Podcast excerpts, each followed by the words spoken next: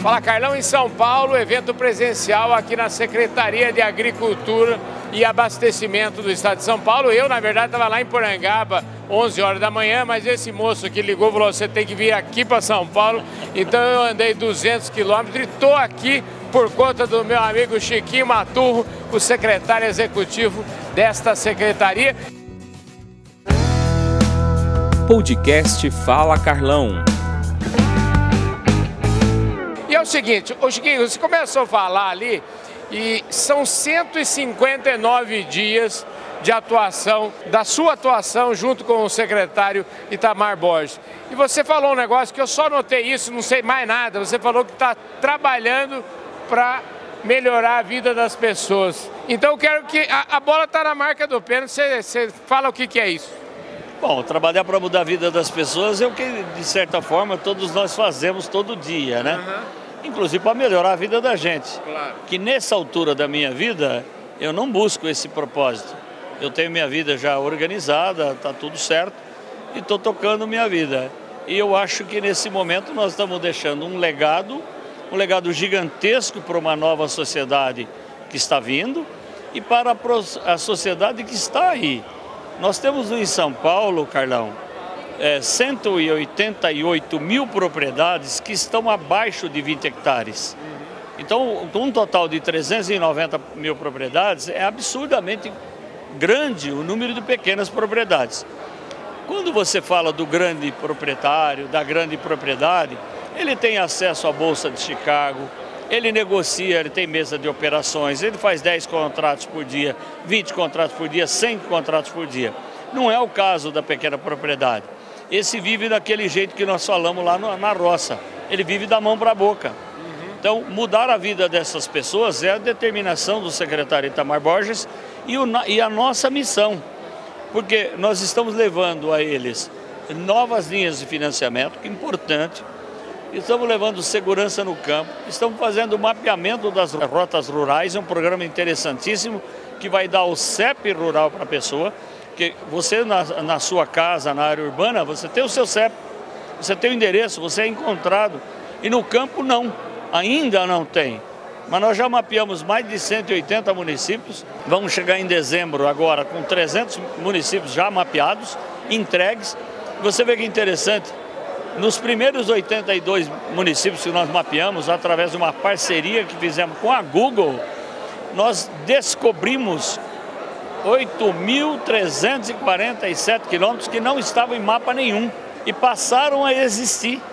O agricultor, com essa parceria, vai lá na propriedade, na porteira, na entrada da propriedade, fotografa, manda para o aplicativo, aparece o endereço dele, ele fica localizado. Isso dá mobilidade para a segurança pública, ambulância, ônibus escolar é, a entrega que muitas vezes a pessoa compra via internet, que nessa pandemia cresceu muito, o que, que ele passa a ter? Passa a ter endereço, ele recebe a mercadoria em casa.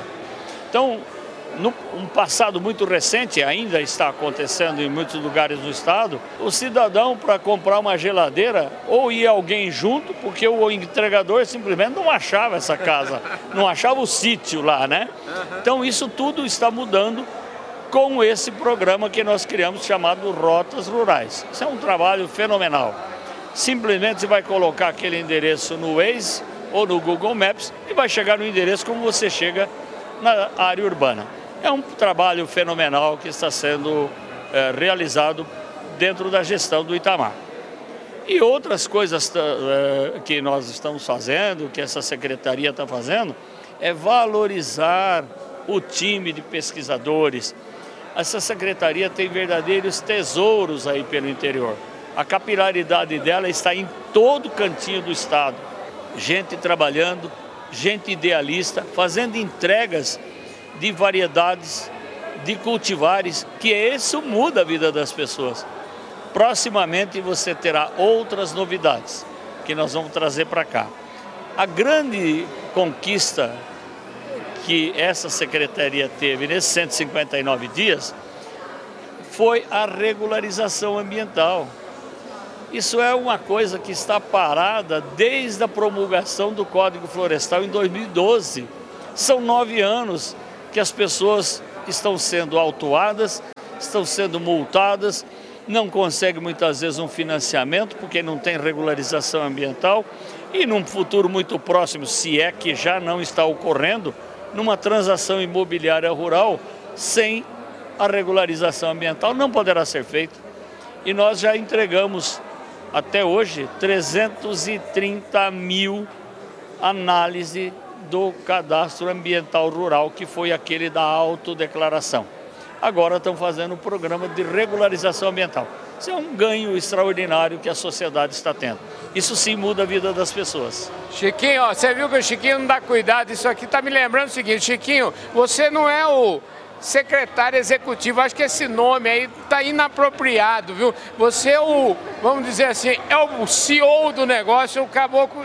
Eu estou vendo assim, a sensação que eu tenho é que você está falando daquilo que acontece na iniciativa privada, você trazendo toda a sua experiência de quantos anos aqui na, na iniciativa privada, Chico? É bom, são 50 anos de iniciativa privada. Eu tenho 159 dias de vida pública. É olha, é tudo isso. Olha só que interessante, gente. É por isso que você vê toda essa quantidade de coisa. Falando agora Saindo um pouquinho aqui da secretaria, eu queria. Você não tem como conversar com você se eu não perguntar. Se eu não perguntar sobre o AgriShow, eu tenho que perguntar sobre o AgriShow. Então eu queria saber o que, você tem de novidade para nós. Se o AgriShow finalmente vamos realizar ele presencial, como é que vai ser?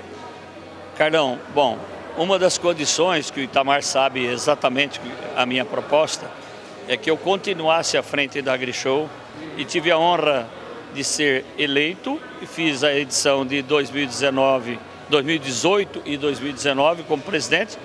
Fui reeleito para fazer 20 e 21 e por conta da pandemia nós não pudemos realizar, aliás, não foi só AgriShow, nenhum evento foi realizado nesse período.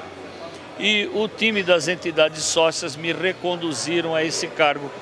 É uma honra enorme ser presidente de uma feira como aquela. Qual é o nosso processo agora? Já está determinado. Vamos fazer a feira do dia 25 a 29 de abril de 2022. Se Deus quiser, com público enorme, já negociamos com todos os expositores, a grande maioria, cerca de 80%, já confirmaram a presença, já firmaram os contratos. Agora estamos tratando de atender os protocolos contra a Covid, que o mundo não será mais o mesmo. Temos que cumprir protocolos de não aglomeração, banheiros diferenciados, restaurantes com outra forma de servir, com luva, tudo aquilo que o protocolo determina hoje e que eu espero que os protocolos de higiene e de distanciamento continuem, porque nós precisamos preservar a saúde. A AgriShow 2022 está garantida, faremos, se Deus quiser, uma grande feira. Pois é, gente, falar Carnal em primeira mão, você está achando que eu ia viajar 200 quilômetros, não ia dar uma informação como essa aqui para vocês? Chiquinho, ó, eu estou muito feliz, feliz primeiro porque posso te abraçar aqui, pode, isso é pode. bom demais da conta, a gente está, depois de tanto tempo, a gente voltar aqui, parabéns, eu estou para dizer a verdade, estou sem fôlego. Se mandar eu repetir tudo que você falou, não dou conta. você entendeu? Parabéns por esse trabalho, porque 159 dias, você botar 50 anos de experiência em 159 dias, é um privilégio para todos nós, produtores e gente do agronegócio de São Paulo. Parabéns. Viu? Carão, eu é que agradeço a oportunidade e agradeço também a sua vinda aqui. Eu sei onde você estava. Eu liguei, apelei para você porque eu acho que o trabalho que está sendo feito é, para o agro de São Paulo e, consequentemente, para o agro do Brasil, precisa ser divulgado. E você tem enorme credibilidade para que isso chegue nos mais longínquos rincões desse nosso país. Querido, obrigado, viu? Obrigado você, Carlão. É isso aí, gente. Esse foi um Fala Carlão, sempre, sempre na prateleira de cima do agronegócio brasileiro. E eu falei aqui agora com o Chiquinho Maturro, uma honra muito grande e um privilégio. Imagina receber uma ordem dele, eu tinha que estar aqui. Obrigado. Obrigado você, Carlão. Tenham todos uma boa noite aí, um bom dia ou uma boa tarde, qualquer horário vale. Valeu, gente. Fui. Olá, pessoal, esse é mais um Fala Carlão e o Fala Carlão você já sabe, é sempre, sempre na prateleira de cima do agronegócio brasileiro. E hoje a gente está de volta nesses eventos maravilhosos que estão começando a ser presenciais. Eu hoje estou aqui em São Paulo, estou na Secretaria de Agricultura e Abastecimento do Estado de São Paulo e estou começando a conversar com o povo porque tem um evento maravilhoso hoje aqui, vai ser o lançamento aqui, vai ser um negócio muito bacana é o lançamento da Câmara Setorial de Equídeos e outros bichos que vai acontecer por aqui. E, gente, como eu falei, sempre tem prateleira de cima nesses eventos. E aqui do meu lado, uma paulistana, a Mayra Frederico, que é veterinária e é superintendente executiva da Associação Brasileira dos Criadores e Proprietários de Cavalo de Corrida. Tudo bem com você? Tudo bem. Escuta, esse evento aqui hoje vai falar de GTA eletrônica, que vai surgir, vai ter um monte de bicho aqui, câmara setorial, tudo em prol do cavalo, né? Como é que está a nossa associação de, daqueles cavalos que correm barbaridade? Tá bem, a associação está muito bem, o cavalo de corrida, digamos que dentre todas as raças que estão aqui hoje, provavelmente tem um número um pouco menor de nascimentos, mas está muito bem representado no exterior.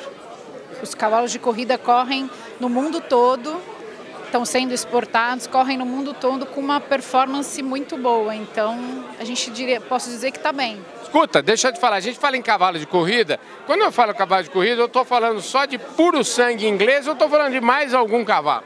Não, estamos falando só de puro sangue inglês. E 100%. Puro, puro sangue inglês é um cavalo importante, é um cavalo que está... O sangue do puro sangue inglês eu sei que está assim, difundido no mundo inteiro. Como é, que, como é que é a raça no Brasil?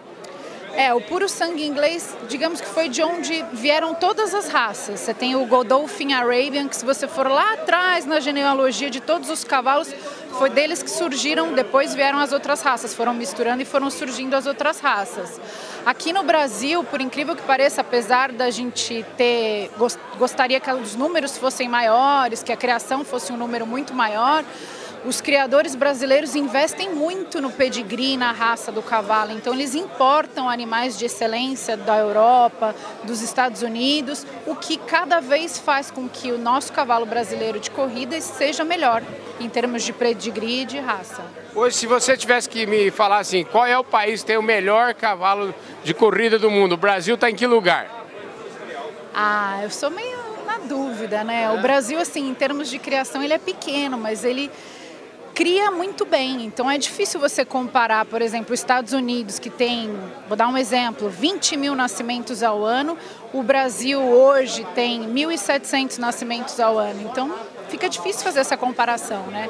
O que eu posso te dizer é que nas últimas duas semanas a gente teve um animal ganhando no Uruguai, a principal prova latino-americana, que é o Grande Prêmio Latino-Americano, uma prova de grupo 1 com uma dotação de 300 mil dólares, foi um cavalo criado brasileiro. E a gente teve também um outro animal nos Estados Unidos também ganhando uma prova de grupo 2. Então, assim, a representatividade do cavalo de corrida é muito boa internacionalmente, apesar dos nossos números. Olha, eu conheço, tenho uns amigos que criam cavalo de corrida e são todos apaixonados pelo cavalo. Eu queria saber se a superintendente da associação também é apaixonada por cavalo. Eu costumo dizer que quando a gente entra nesse universo do cavalo de corrida, acredito que nas outras raças também, a gente leva uma picadinha um mosquito, que aí você fica totalmente contaminado, viciado e não consegue mais sair desse mundo. Como é que você, agora, vamos lá, vamos falar da paulistana. Como é que a paulistana desembocou, primeiro na veterinária e depois na associação? Como é que é isso? Eu, desde pequena, quis ser veterinária. Não sabia com o que, que eu ia mexer. Eu morei aqui em São Paulo, morava numa casa e a gente tinha todos os tipos de animais que vocês podem imaginar no quintal da minha casa. Eu, os meus irmãos, só que a gente não tinha cavalo. E aí quando eu entrei na faculdade, eu fui ter no segundo ano, a gente tem aula de semiologia, que aí são todos os tipos de animais que você vai estudar durante os cinco anos da faculdade.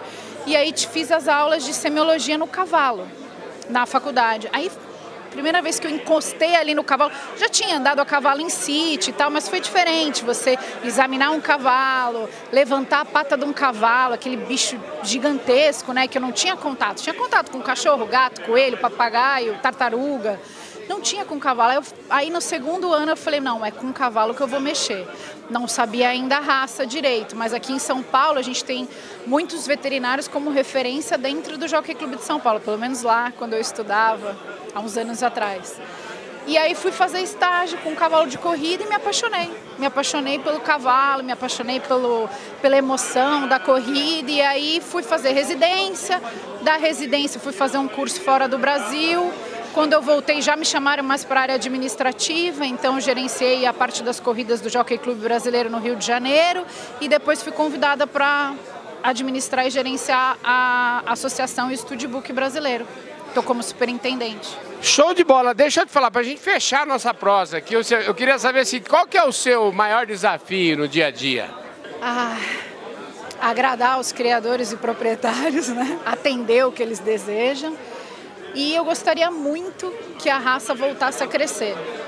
Gostaria muito. Acho que é o maior desafio é fazer com que o, eu gostaria que o cavalo de corrida fosse igual hoje no Brasil é o quarto de milha, por exemplo, com os números, as famílias envolvidas. Acho que é isso que eu gostaria. Mas vocês estão. Quem que é o presidente hoje? Hoje o presidente é um carioca, Luiz Felipe Brandão dos Santos. Maravilha. Ô, Luiz Felipe, pode largar tudo aqui na mão dela que ela resolve o problema seu aí. Obrigado, viu, Mayra? Obrigada a você. É isso aí, gente. Eu falei aqui com a Mayra Frederico, ela é superintendente da Associação Brasileira dos Criadores e Proprietários de Cavalo de Corrida e eu estou aqui em São Paulo na Secretaria de Agricultura. Um forte abraço para todos vocês. A gente volta já já com mais um Fala Carlão. Valeu! Fala Carlão, aqui na Secretaria de Agricultura hoje tem um evento maravilhoso, pessoal dos equídeos, e a prateleira de cima de quem cria cavalo está aqui hoje. A prova, uma delas, está aqui do meu lado, Onésio Prado Júnior. Ele, cada vez que converso com ele, ele está ele tá galgando degraus aqui. Hoje ele é o presidente da Associação Brasileira dos Criadores do Cavalo Crioulo e está aqui prestigiando esse evento da Secretaria. Olha, privilégio falar com você novamente. Viu? Boa noite, Carlão. O privilégio é nosso. Prazer estar aqui com você de novo. Você sempre que nos prestigiou nos eventos do Criolo. E foi uma satisfação encontrar aqui. Hoje estamos aqui prestigiando esse evento da Secretaria da Agricultura de São Paulo. E também aproveitando para homenagear a nova diretoria da Associação Brasileira dos Criadores de Quarto de Milha, que é, que é parceira da BCC e estamos sempre juntos no mundo dos equinos. Esse mundo dos equinos é apaixonante. Eu não posso deixar de falar para vocês, vamos rememoriar, porque esse moço aqui é o seguinte. Pensa só, fazer um campeão lá em Esteio, lá na Expo Inter, no cavalo crioulo, fazer uma vez um campeão é a coisa mais difícil do mundo. Agora imagina você fazer duas. O senhor conseguiu, né? Ué, tivemos essa felicidade realmente e naquela data estivemos juntos quando o JA Libertador conseguiu pela segunda vez é, ganhar o título de o, o, freio de ouro. É uma satisfação muito grande, né? Uma coisa é, ser, ser campeão do freio de ouro, ganhar o freio de ouro é, é extraordinário duas vezes, é, é, maravilhoso, né? Não tem, não tem palavras para explicar essa satisfação. E o freio de ouro é aquela competição emocionante que vocês acompanharam no Fala Carlão, que parece final de campeonato, né? Pois é, o freio de ouro na realidade é, é, a grande seleção do cavalo crioulo, né? É ali que nós fazemos as provas onde a gente chega à essência, aos melhores exemplares do cavalo. Então é, é, um, é uma prova que acontece durante todo o ano no Brasil todo e ela vai se afunilando e terminamos em esteio junto com a Expo Inter no final, normalmente no final de agosto, esperamos que volte tudo agora, depois da pandemia. E é, é um grande evento, é junto com a Expo Inter, é uma prova extraordinária. Chegamos a ter lá 15, 20 mil pessoas, é, é maravilhoso. Deixa eu te falar, eu falei que é muito bacana é, ganhar, ganhar uma vez é ótimo, ganhar duas nossa senhora, nem se fala. Mas tem uma decisão que precisa ser tomada antes de ganhar a segunda vez, que é voltar com o mesmo animal para a pista, lá para o freio de ouro. Isso é, o senhor mostra aí que é um homem corajoso, hein? Pois é, pois é, precisa ter coragem, precisa ter coragem para voltar, né? E voltamos para a segunda, mas agora encerramos, com certeza encerramos. E até vou contar uma coisa importante, né? Que todos esses anos, de 40 e poucos anos do freio de ouro, nós conseguimos ser o primeiro a, a ganhar duas vezes. E agora, no deste ano, é, tivemos o prazer de agora termos uma companhia que teve um outro cavalo que conseguiu ganhar duas vezes. Olha só. Então agora a grande brincadeira é que se os dois vão voltar para tirar a diferença. Mas já conversamos, não vamos voltar, vamos ficar em casa quietinho, já fizemos a nossa parte, então vamos deixar, deixar para os outros caminharem nessa, né, né, né, nessa, nessa linha aí. Olha, agora vamos falar um pouquinho o seguinte, você estava tranquilo, você está falando aí 40 anos criando cavalo, enfim, 40 anos nesse negócio, e de repente os cavalos, não, não contribuiu tudo que tinha que contribuir e, e te colocaram como presidente. Como é que foi isso? Pois é, Gala, pois é. é. Estamos hoje de presidente da BCC. A gente já vem trabalhando com a BCC há alguns anos como vice-presidente, há três, quatro mandatos. E agora é, são os amigos, é, é, uma coisa muito gratificante ser, ser o presidente da ABCC. Evidentemente nos exigem alguma coisa em termos de, de trabalho, de tempo, mas isso é uma satisfação.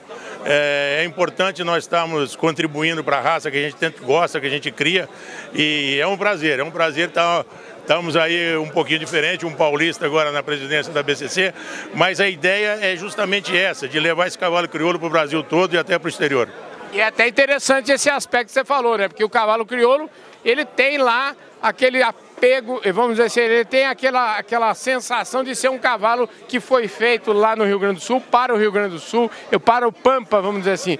E a sua, o seu, como é que a sua eleição mostra que é um cavalo feito para o Brasil, né?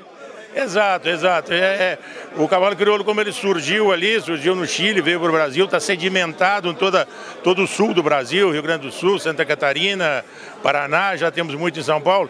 Mas é um cavalo que, pela sua, pela sua morfologia, pela, pela, pelo seu trabalho, pela sua uh, eficiência, é um cavalo que dá muito bem não só para o esporte, mas dá muito bem também para o trabalho, para a pecuária. Né? Então a gente está fazendo um trabalho para trazer para outros esportes e principalmente para o trabalho eh, da, da, da, pecuária extensiva que nós temos muito no Brasil, seja no centro-oeste, no norte. Então esse trabalho a gente está fazendo que é justamente trazer o cavalo para o Brasil todo. Aproveitar e mandar um abraço para o meu amigo Guilherme Mins, que outro dia postou lá, ele recebendo uns cavalos crioulos lá no Pará. Viu? Lá no Pará, fazendo um trabalho extraordinário lá, é, com seus leilões, com o seu trabalho lá, sempre divulgando é, toda a pecuária e também os cavalos crioulos e todo, os cavalos, todo mundo equino, vamos dizer assim. Onésio, querido, obrigado mais uma vez pela sua presença aqui no Fala Carlão. Foi um prazer, muito obrigado, prazer em vê-lo, um abraço a todos e lá no Sul estamos sempre à disposição. Maravilha! E Ribeirão Preto também. E Ribeirão Preto também, né? É isso aí, gente. Eu falei com o presidente da Associação Brasileira dos Criadores de Cavalo Crioulo, Onésio Prado Júnior, aqui no evento da Secretaria de Agricultura do Estado de São Paulo. Valeu! Fala Carlão em São Paulo, Fala Carlão no evento presencial. E agora eu tenho a honra de falar que é o segundo evento presencial que eu venho em São Paulo aí em poucos meses. E é o segundo evento presencial que eu encontro ela, a Teca Vendramini, que é presidente da Sociedade Rural Brasileira. Então, pensa uma mulher poderosa. E eu, então, estou me sentindo, porque ela está aqui e eu estou trazendo ela para vocês direto aqui nesse Fala Carlão. Teca, obrigado pela sua presença aqui, viu? Olha, ser apresentada assim por você já ganhou, né? Já ganhei a noite, já ganhei. Carlão, sabe o que eu acho que é mais bacana? Ah. O que você está falando, a gente estava conversando antes, da gente estar estar aqui hoje, tiramos as máscaras, né? E estamos voltando a alguma normalidade. E põe máscara e tira máscara. Eu acho que tem esse caminho agora, né? Esse é, início, esse início. Tanto que aqui no evento a gente está vendo que tem muita gente ainda com máscara, algumas estão tirando, mas a gente tirou para gravar. Pois é, a gente tirou a máscara só para gravar e eu queria, ó, a, a Teca, já, já apresentei, ele é presidente da Sociedade Rural Brasileira. E a Sociedade Rural Brasileira e a Secretaria de Agricultura e Abastecimento do Estado de São Paulo são literalmente vizinhos de, de parede, não é assim não? Isso aí, não, é, é, é, parede mesmo, né? Bem grudado, é vizinho, vizinho, é isso aí. Escuta, o, o Chiquinho Maturro esteve aqui agora com a gente, é o secretário executivo da, da secretaria ele tá com o pé no acelerador. Eu, eu, o que eu percebo, hoje a gente está até aqui dentro né, da Secretaria da Agricultura, esse evento né, dos cavalos está sendo aqui dentro. E está sendo assim, é, bem bacana ver a energia né, do secretário e também do Chiquinho Maturro. Está sendo muito bacana, sabe? O trabalho que ele. Eu acho que esse povo não dorme. Então. Olha, mas ele fala assim, esse povo não dorme, todo, toda pessoa que fala esse povo não dorme, é que não dorme também, né? Porque a gente sabe que você também trabalha muito. Como é que está nossa, os desafios lá da sociedade rural brasileira? Olha, eu acho que agora, até esse momento que nós estamos conversando bastante, eu e você, do Covid, a gente está tendo que se adequar. Eu estou começando a viajar, é, eu tenho ido para Brasília, eu vou provavelmente eu vá para a Amazônia ainda esse mês. Então, assim, já começaram as viagens, mas também tem uma preocupação em tudo que a gente ainda vai fazer. Existem alguns protocolos que a gente tem que a gente ainda está seguindo. E eu, eu vejo, Carlão, que a gente está continuando com muita coisa online ainda. Eu acho que esse, esse momento vai ser dessas duas coisas. Não sei se já é o futuro, já é esse aqui. Mas eu estou trabalhando bastante, sim. Eu tenho a impressão que o futuro vai ser híbrido, viu? A gente vai fazer o que eu fiz hoje de manhã, gravei uma entrevista com o Mário Pens, lá de, ele estava lá em Porto Alegre e agora à tarde estou aqui. Eu acho que o mundo deve seguir nessa, nesse ritmo mais ou menos aí. A gente vive uma semana interessante, que é uma semana de COP26, só se fala em sustentabilidade, esse é o tema. Esse tema é um tema muito caro para a sociedade rural brasileira também, né? Com certeza. É, é, a gente está até com alguns representantes nossos na COP. É, tem um conselheiro nosso que é o João Adren, que hoje fez uma apresentação, participou de um debate espetacular. É, e o Plínio, que é o nosso diretor do nosso departamento de sustentabilidade, também está na COP. Amanhã eu vou sair com um vídeo dos dois conversando na COP acompanhando tudo. E eu acho, Carlão, assim, que as discussões da COP, a discussão de sustentabilidade, carbono zero, adequação do produtor rural, elas estão aqui já, elas vieram para ficar e o produtor rural está pronto para caminhar nisso.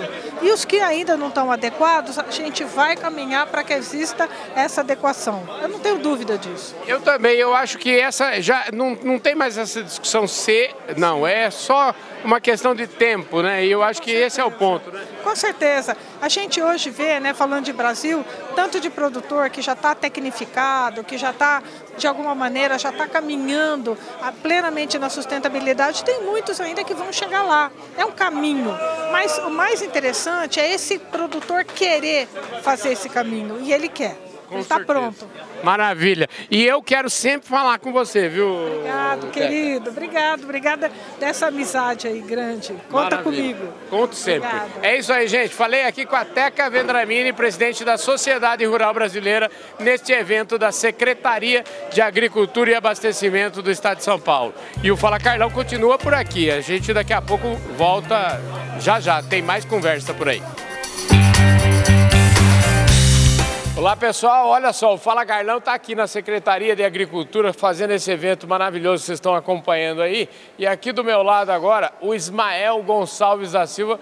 Ismael, todo mundo fala Ismael. Ele é o presidente da Associação Brasileira do Puro Sangue Lusitano. Se eu não errei, deve ter sido isso. É isso mesmo? É isso mesmo. Escuta, puro sangue lusitano, a gente fala assim, é um cavalo português. É, é português, espanhol? Como é que é esse cavalo? Conta aí. Não, o cavalo lusitano, em 1992, houve a separação das duas associações. Uhum. Que era, se transformou a pura raça espanhola e a pura raça portuguesa. Só que é o mesmo cavalo que é conhecido né, pelo brasileiro como andaluz. Porque o que nasciam em Andaluzia e o que nasciam em Santa Luzia mas são os cavalos ibéricos que são formador de praticamente 100% de todas as raças do mundo. Pois é, esse cavalo é um cavalo, vamos dizer assim. Com exceção do árabe só. Se não fosse o, restante... se não fosse o, o lusitano, não existiria muito dos cavalos que estão rodando aqui no Brasil. Não, não existiria nenhum. é, os cavalos ibéricos é o formador, juntamente com o cavalo árabe, são o formador de todas as raças do mundo.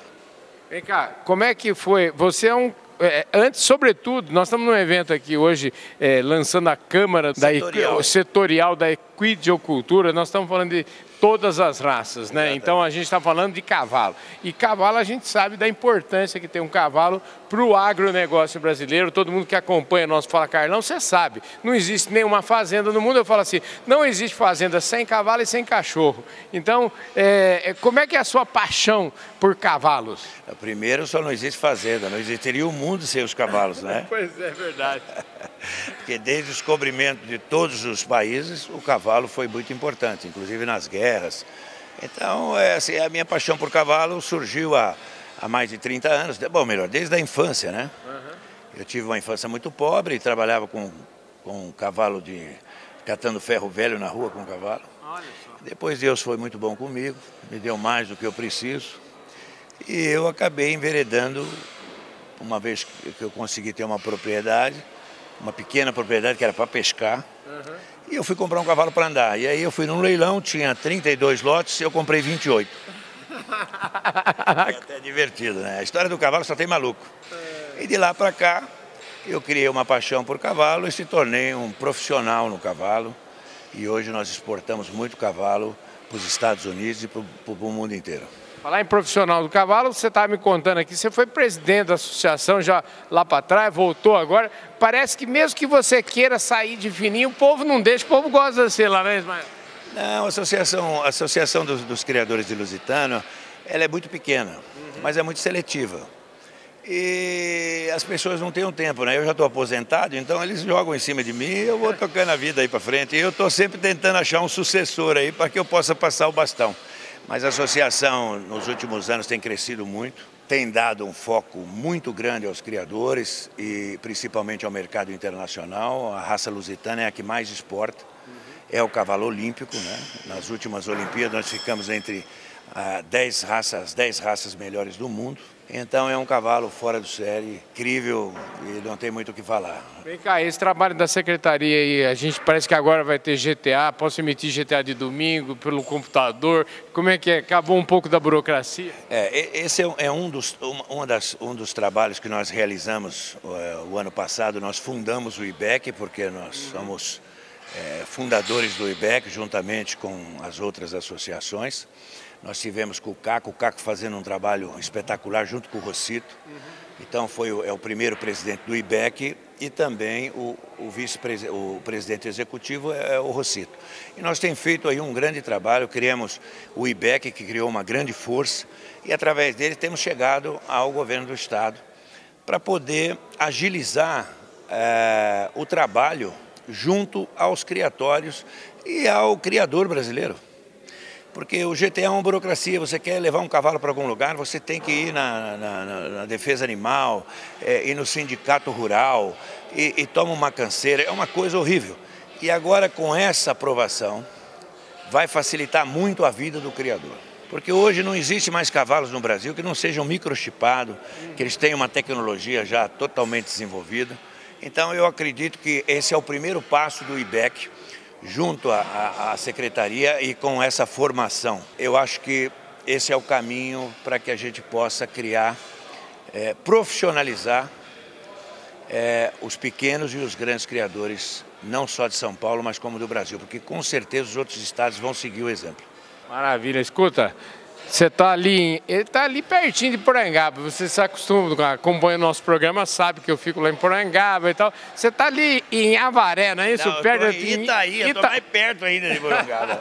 é só atravessar a lagoa. Maravilha. Ó, sucesso para vocês aí. Obrigado pela sua presença aqui no Fala Carlão. Uma hora dessa vou ligar para você para convidar você para a gente ter uns programas um pouco maiores. A gente conversa, é, joga a conversa fora bastante tempo. A hora que você quiser, eu, eu vou ligar para você para a gente conhecer o seu trabalho melhor tá, tá bom? bom? sim. Vai ser um grande prazer. Muito obrigado pela oportunidade e mais uma vez parabéns ao IBEC e ao governo do estado de São Paulo com essa grande realização.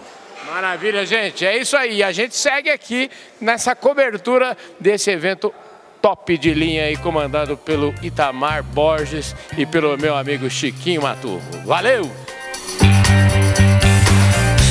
Fala Carlão, aqui na Secretaria de Agricultura do Estado de São Paulo. Gente do céu, está tendo um evento aqui que é muito importante para o cavalo. E se é muito importante para o cavalo, é muito importante aqui para o meu entrevistado do momento. Estou falando aqui do Manuel Carlos de Lima Rossito, que todo o mercado conhece como Rossito. O Rossito é nada mais, nada menos que o presidente do IBEC, que é o Instituto Brasileiro de Equidiocultura. E você vai saber um pouco mais sobre isso agora, já aqui nesse Fala Carlão. Carlão tá bom, um querido? prazer imenso, que alegria falar com você. E aí? O IBEC é um instituto que ele foi criado, nós temos um ano. E ele foi criado para unir a cadeia produtiva do cavalo. Hoje nós temos mais de 30 entidades, que congrega as entidades de raça, que tem aí autorização do MAPA para fazer o controle, congrega... Um pouquinho, por isso que eu estou entendendo, é por isso que vocês estão vendo e vão ver a entrevista aqui com o presidente de outras associações, tem gente aqui do Quardimilha, tem gente do Criolo, tem gente do Puro Sangue Inglês, agora que eu entendi, você é o chefe de todo esse povo. Meu, mas é uma satisfação grande e nós tivemos a felicidade de conseguir congregar praticamente quase todas as raças de cavalo no Brasil e também as entidades correlatas. Núcleos, associações de modalidade fazem parte e os profissionais Entendi. fazem parte do IBEC hoje. A Bravec, que está aqui com nós, o presidente aí hoje, que é dos veterinários. Os leiloeiros, o Nilcinho estava aqui com nós até agora aqui, que é dos leiloeiros, as entidades correlatas de fabricantes de materiais e equipamentos. Então, nós temos hoje 30 entidades que fazem parte do IBEC e que representam o que o IBEC? Esse cartão de apresentação, ele tem uma responsabilidade e um peso muito grande. Nós temos hoje mais de 3 milhões de empregos congregados nessa indústria do cavalo. São 3 milhões de empregos. Isso é mais que a indústria automobilística. E sabe quanto representa em movimento financeiro isso aí? Mesmo com esses dois anos que a gente teve de pandemia, essa crise toda, uhum. nos últimos cinco anos nós dobramos o nosso tamanho em termos de faturamento. Nós estamos hoje com 4, 30 bilhões de faturamento. E você vai me perguntar qual que é o desafio de vocês agora. Nosso desafio é enorme, mas o primeiro dele é o bem-estar animal e a saúde humana. Pois é, esse negócio de bem-estar animal é um negócio importantíssimo, né? Porque a gente já viu cada cena assim de horripilante, né? A gente que sabe, que conhece tudo isso que o setor representa, né? Muitas vezes fica na mão aí de gente que acaba proibindo que tenha é, exposição. Daqui a pouco a gente não pode mais montar cavalo. Como é que é isso? Carlão, nós temos um trabalho muito forte, muito sério, inclusive uma coisa muito importante que a gente fez foi um protocolo uhum. com o Ministério Público Federal, junto com o Ministério da Agricultura e a, a Brasileira dos Médicos Veterinários, Dr. Francisco, aonde nós nos comprometemos, junto ao Ministério Público, a seguir uma pauta de orientação, acompanhamento, informação a eles contra os maus tratos animais. Estamos criando equipes, treinamentos, para conviver no campo. E aonde estão esses animais nossos? Olha o desafio que a gente tem hoje. Nós temos perto de 6 milhões de animais. Esses animais, aonde eles estão? No trabalho. Nós estamos a maior extensão de terra arável no mundo. E a nossa pecuária, uma das maiores do mundo, é a extensiva. E qual que é a ferramenta de trabalho do peão? Não é a moto, é o cavalo. Sim, com certeza. Nós temos um número perto aí de 3, 4 milhões de cavalos trabalhando no campo. Mas a gente que conhece, eu acho assim, é meio que nonsense pensar em maus tratos com cavalo, né? Porque eu conheço, conheço a realidade das fazendas. Você vai na fazenda, se tem uma coisa que o peão gosta de tratar e tratar bem, é o cavalo dele, né? Porque é a ferramenta de trabalho dele, né? Você sabe que uma coisa nova, você vai perceber agora, uhum. é, depois da pandemia, as pessoas voltaram um pouco mais para o campo. Sim. Muitas ainda têm o sonho de ter uma casa na praia, alguma coisa assim, mas tem muitos que hoje o sonho é ter um pet e um cavalo. Uhum. Hoje faz parte de um sonho da nova sociedade, né? é ter um pet e um cavalo. E o cavalo também está nas competições, estão nas Forças Armadas, o Exército tem perto de 3 mil cavalos. Não é muito, mas eles formam as forças de segurança dos estados. Estão nas atividades sociais, nós temos um programa agora muito importante que é de ressocialização das crianças no pós-Covid, feito junto com a BNT, com a ANDI, que é uma associação nacional, aonde com 20 crianças vindo do setor público estão fazendo as métricas, aonde a gente acompanha uma aula por semana, eles passam um dia e a melhora que está tendo na ressocialização e no déficit de atenção estão sendo enorme. Então o cavalo é múltiplo nas suas ações. Olha, querido, deixa eu te falar, a gente podia passar o restinho da noite aqui, mas infelizmente nós temos que, nós temos que encerrar essa prova, mas vamos, você promete que nós vamos conversar mais sobre esse tema, porque esse tema, além de tudo, é um tema maravilhoso, um tema apaixonante, falar de cavalo e falar, eu estava conversando aqui com o próprio presidente da BQM e me falava o seguinte, o tanto que o cavalo é capaz de melhorar as pessoas. Eu falo, ó, eu vou falar por mim, viu? Eu não tenho cavalo, mas tenho cachorro. E cachorro melhora a gente uma barbaridade. E cavalo deve melhorar muito mais. Imagina você com o cachorro e um cavalo junto. Ah, mas é um prazer imenso aí. Agradeço, realmente é muito importante o trabalho de vocês e a gente precisa muito desse trabalho e caminhar em conjunto para melhorar tudo isso. Maravilha. Obrigadão, Carlão. É isso aí, gente. Esse foi mais um Fala Carlão. Fala Carlão, você já sabe, é sempre na prateleira de cima do agronegócio brasileiro. Falei aqui com o Manuel Carlos de Lima Rossito, presidente do IBEC, que é o nosso Instituto Brasileiro de Equidiocultura. Um forte abraço e a gente continua por aqui nesse evento da Secretaria da Agricultura do Estado de São Paulo. Valeu!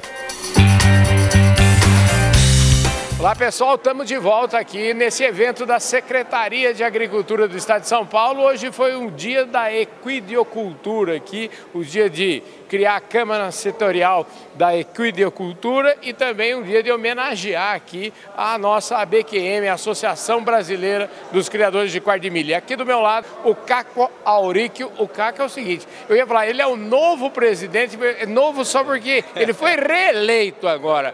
Caco, tudo bem, querido? Graças a Deus, tudo em paz. Dia importante, dia importante para nós hoje aqui. Pois é, dia importante. O quarto de milha é uma raça maravilhosa, né? Eu conheço vários criadores e a gente conhece. É uma raça, na verdade, que inspira outras raças, né? Então, eu queria que você falasse que momento que vive o quarto de milha hoje. É um momento extraordinário. É, o cavalo, ele tem o título de o cavalo mais versátil do mundo, né? É, pela capacidade que ele tem, pela docilidade, pela agilidade, pelo calcense. É um cavalo que mexe muito bem com gado, então ele tem grande utilidade nas fazendas. E além do cavalo quarto de milha, você vê que o setor inteiro vem caminhando muito bem. Eu hoje tive a oportunidade de trazer números aqui extremamente relevantes, que a gente sai cinco anos atrás de um PIB no setor de 16 bi de faturamento para 30 bi, que vão ser os anúncios que vão sair agora aí dos estudos que estão sendo feitos é, e que vai ser é, divulgado agora. Ou seja, nós estamos falando de um segmento que dobrou seu faturamento nos últimos cinco anos, atravessando uma pandemia aí que não foi brincadeira. Então eu acho que a pandemia, por incrível que pareça, ela até contribuiu, porque as pessoas se afastaram um pouquinho mais para dentro das propriedades, do seu sítio, das suas fazendas e valorizaram ainda mais essa relação com o cavalo, com o esporte, porque à medida que, pelo menos nós lá na BQM, fomos voltando às provas, impressionante o nível de adesão que se teve. Então, o cavalo, posso te afirmar que vive um belo momento. Pois é, eu acompanhei já algum, alguns eventos, quando a gente tinha eventos presenciais, agora Isso. eu tá confesso, tá eu confesso que a gente está voltando devagarzinho, né? Mas é impressionante realmente o quarto de milha, a quantidade de eventos e o quarto de milha tem um fator que ele leva as famílias, né? Eu é. presenciei isso lá em Avaré, num evento que eu fui há dois anos atrás, e era impressionante. Eu via eh, famílias inteiras, desde a da é. menininha de 3, 4 anos até o avô, todo mundo em volta do cavalo. Aquilo é para mim marcou profundamente. Como é que foi o seu contato com o cavalo? Como é que você começou com isso? É, isso é de acompanhar o pai. É, isso é de acompanhar o pai. O pai era roceiro aqui da Serra da Mantiqueira, em Monteiro Lobato, uhum. e não me, não, não me conheci de outro jeito. Era acompanhando ele, montando cavalo. Meu pai era criador de manga larga, marchador. Ah, entendi. Só que eu assistia aqueles filmes de bang bang italiana, via aqueles montando os quartos de milha, eu ficava desesperado para ter um daquele. e acabou sendo uma paixão que eu construí lá na infância uhum. e depois de de adulto eu pude realizar e acabei migrando para o quarto de milha mesmo. Ele é mais, ele é mais de cowboy. Escuta, essa história da família que eu falei é um negócio impressionante, né? É impactante. O cavalo ele, é, ele tem uma magia. Né? Além dele construir amigos, ele ajuda até na educação. Uhum. Você, você, quem convive muito com cavalos, aprende a lidar melhor com pessoas. As crianças também. É impressionante como muda a partir de uma relação firme, próxima com cavalos, de montar, de fazer um esporte, de conviver, de interpretar o que o bicho está sentindo. Ele não fala, uhum. ele demonstra dor, ele demonstra um desconforto, ele demonstra com algumas atitudes.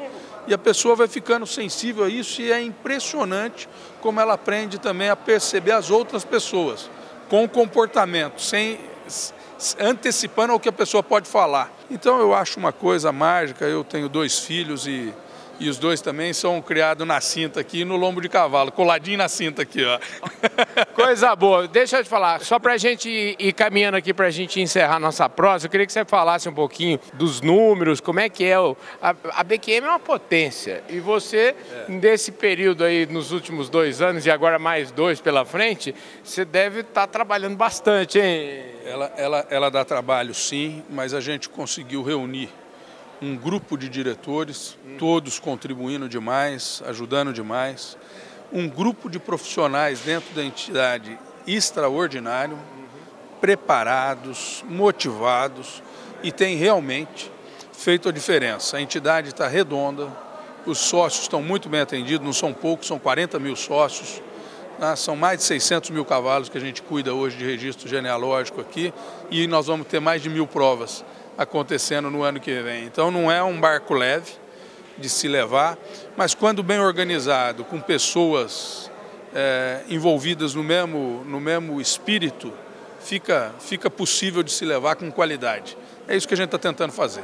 Maravilha. Para a gente falar um pouquinho do evento de hoje aqui, o que, que é esse evento, o que, que essas novidades que, tão, que foram colocadas aqui hoje, como é que isso contribui com o trabalho da BQM? Eu digo o seguinte, isso aqui é, é, a BQM foi um instrumento que nós usamos para chegar e construir, ajudar a construir junto com tantos outros companheiros aqui, o IBEC. Uhum. É, é, a palavra de ordem hoje aqui, no meu sentimento, é a união. Uhum. A união das raças, a união das modalidades. E aqui no estado de São Paulo, o secretário Itamar, rápido como é, perspicaz, ele rapidamente deu a resposta para o setor, criando esse ambiente, essa Câmara Setorial, que vai ser um ambiente que vai reunir os empresários, os técnicos do setor, os técnicos do governo, para poder discutir políticas públicas que ajudem esse setor a desenvolver cada vez mais. Particularmente, não acredito em setor que avance sem uma entidade representativa de classe uhum. forte. Eu acho que a gente tem que ter entidades fortes, representação forte, mas o setor tem que se cuidar. E tem que cuidar dele, e cuidar dos seus. É a autorregulação. Eu acho que aqui, nesse ambiente, a gente consegue mostrar as nossas forças, as nossas fraquezas, discutir claramente, francamente, as nossas fraquezas, fazer elas virar para força. E eu estou super feliz com a criação desse fórum. Eu tenho certeza que nos próximos dias a gente já vai estar colhendo frutos disso aqui e mais, servindo de exemplo para os outros estados também acompanhar e ganhar essa dinâmica que nós vamos ganhar aqui em São Paulo. Maravilha. Ô, Caco, obrigado, viu? Prazer enorme. Eu quero marcar uma hora para a gente conhecer esse trabalho seu mais Vamos, de perto lá, tá bom? A hora que quiser, a hora que quiser. Vamos lá. Maravilha. Tá Falei bom? aqui com o Caco Auríquio, presidente da Associação Brasileira dos Criadores de Quarto de Milha, aqui nesse evento da Secretaria de Agricultura. Valeu. Um abraço grande. Obrigado aí. Sucesso para todos. Falou, gente. A gente volta já já. Fala Carlão, agora no momento tão aguardado, tão esperado dessa minha visita aqui na Secretaria de Agricultura do Estado de São Paulo. Afinal de contas, quem está aqui do meu lado agora é o secretário, é ele mesmo, Itamar Borges. Tá bom, querido? Ótimo, Carlão, que bom receber você aqui na nossa casa, sua também. É, ué. Você é da família. E poder bater esse papo com você num dia especial. Lançamento de duas resoluções, criação de uma Câmara Setorial voltado aí para o mundo do cavalo, né? Pois é.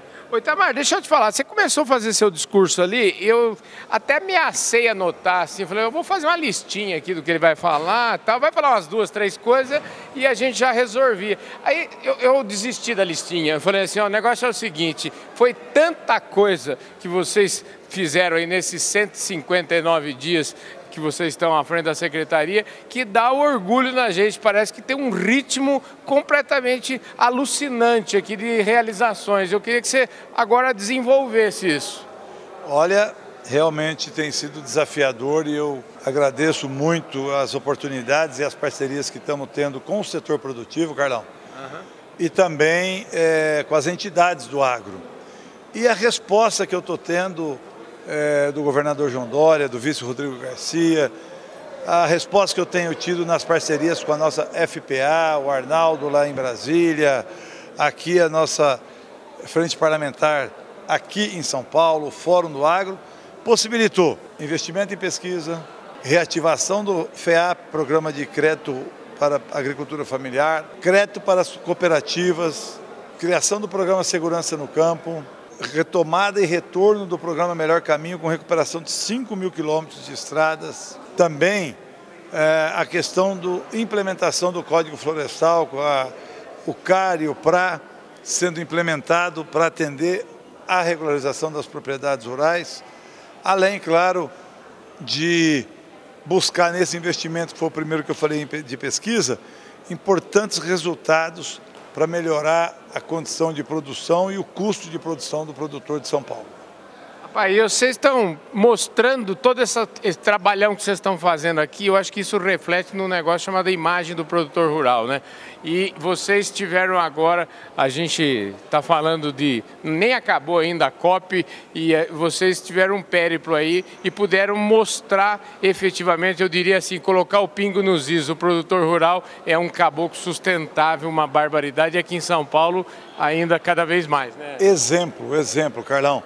É, essa imagem que se cria lá fora de que o agricultor, que a agricultura ela não é sustentável, ela é uma falsa imagem e eu falo em especial por São Paulo. Uhum. O produtor de São Paulo faz a diferença, o produto de São Paulo é sustentável, o agro de São Paulo é sustentável. Nós temos resultados práticos nos avanços de vegetação e de cobertura aqui em São Paulo e na política recente que lançamos aí do agro legal e do refloresta, que vem ao encontro também dos trabalhos de resultado que temos na CAT, na defesa, na parceria com as entidades do agro. Portanto, é, essa visita na Expo Dubai e a participação na COP fez a diferença e levou uma imagem e ajudou a melhorar a imagem tanto do produto do agro brasileiro e, em especial, criou um selo, uma marca para o produto de São Paulo. Me parece o seguinte, a Secretaria de Agricultura do Estado de São Paulo está parecendo multinacional, que está parecendo um negócio aqui tem que caminhar. Hein? É isso aí, acho que nós temos. O agro ele se integra, né? o agro conversa um com o outro. Uhum. Você produz em um estado, mas você é, manda produto para outro estado ou compra produto de outro estado e junto com isso você também tem o estado exportador que é São Paulo. Deixa eu te falar, para a gente fechar aqui, hoje você falou do evento e a gente está aqui num evento da Secretaria. Qual que é a importância dessa, desse evento de hoje aqui para o progresso, para o avanço da equidicultura no Estado? Muito grande, Carol. Hoje aqui, essa presença da ABQM, do IBEC, que é o Instituto Brasileiro de Equidicultura, e também das demais entidades do cavalo, veio consolidar uma reivindicação deste grupo de produtores e criadores, que é simplificar modernizar, agilizar, reconhecer as práticas que eles realizam e criar canais que liberte de dependência da nossos escritórios de defesa, por exemplo, para a emissão de guia de GTA, de trânsito animal, seja no domingo, no sábado, no feriado, à noite, que vai dando essa possibilidade tão importante para o nosso produtor. E com isso, nós vamos inclusive possibilitar a redução de custo para esses importantes criadores.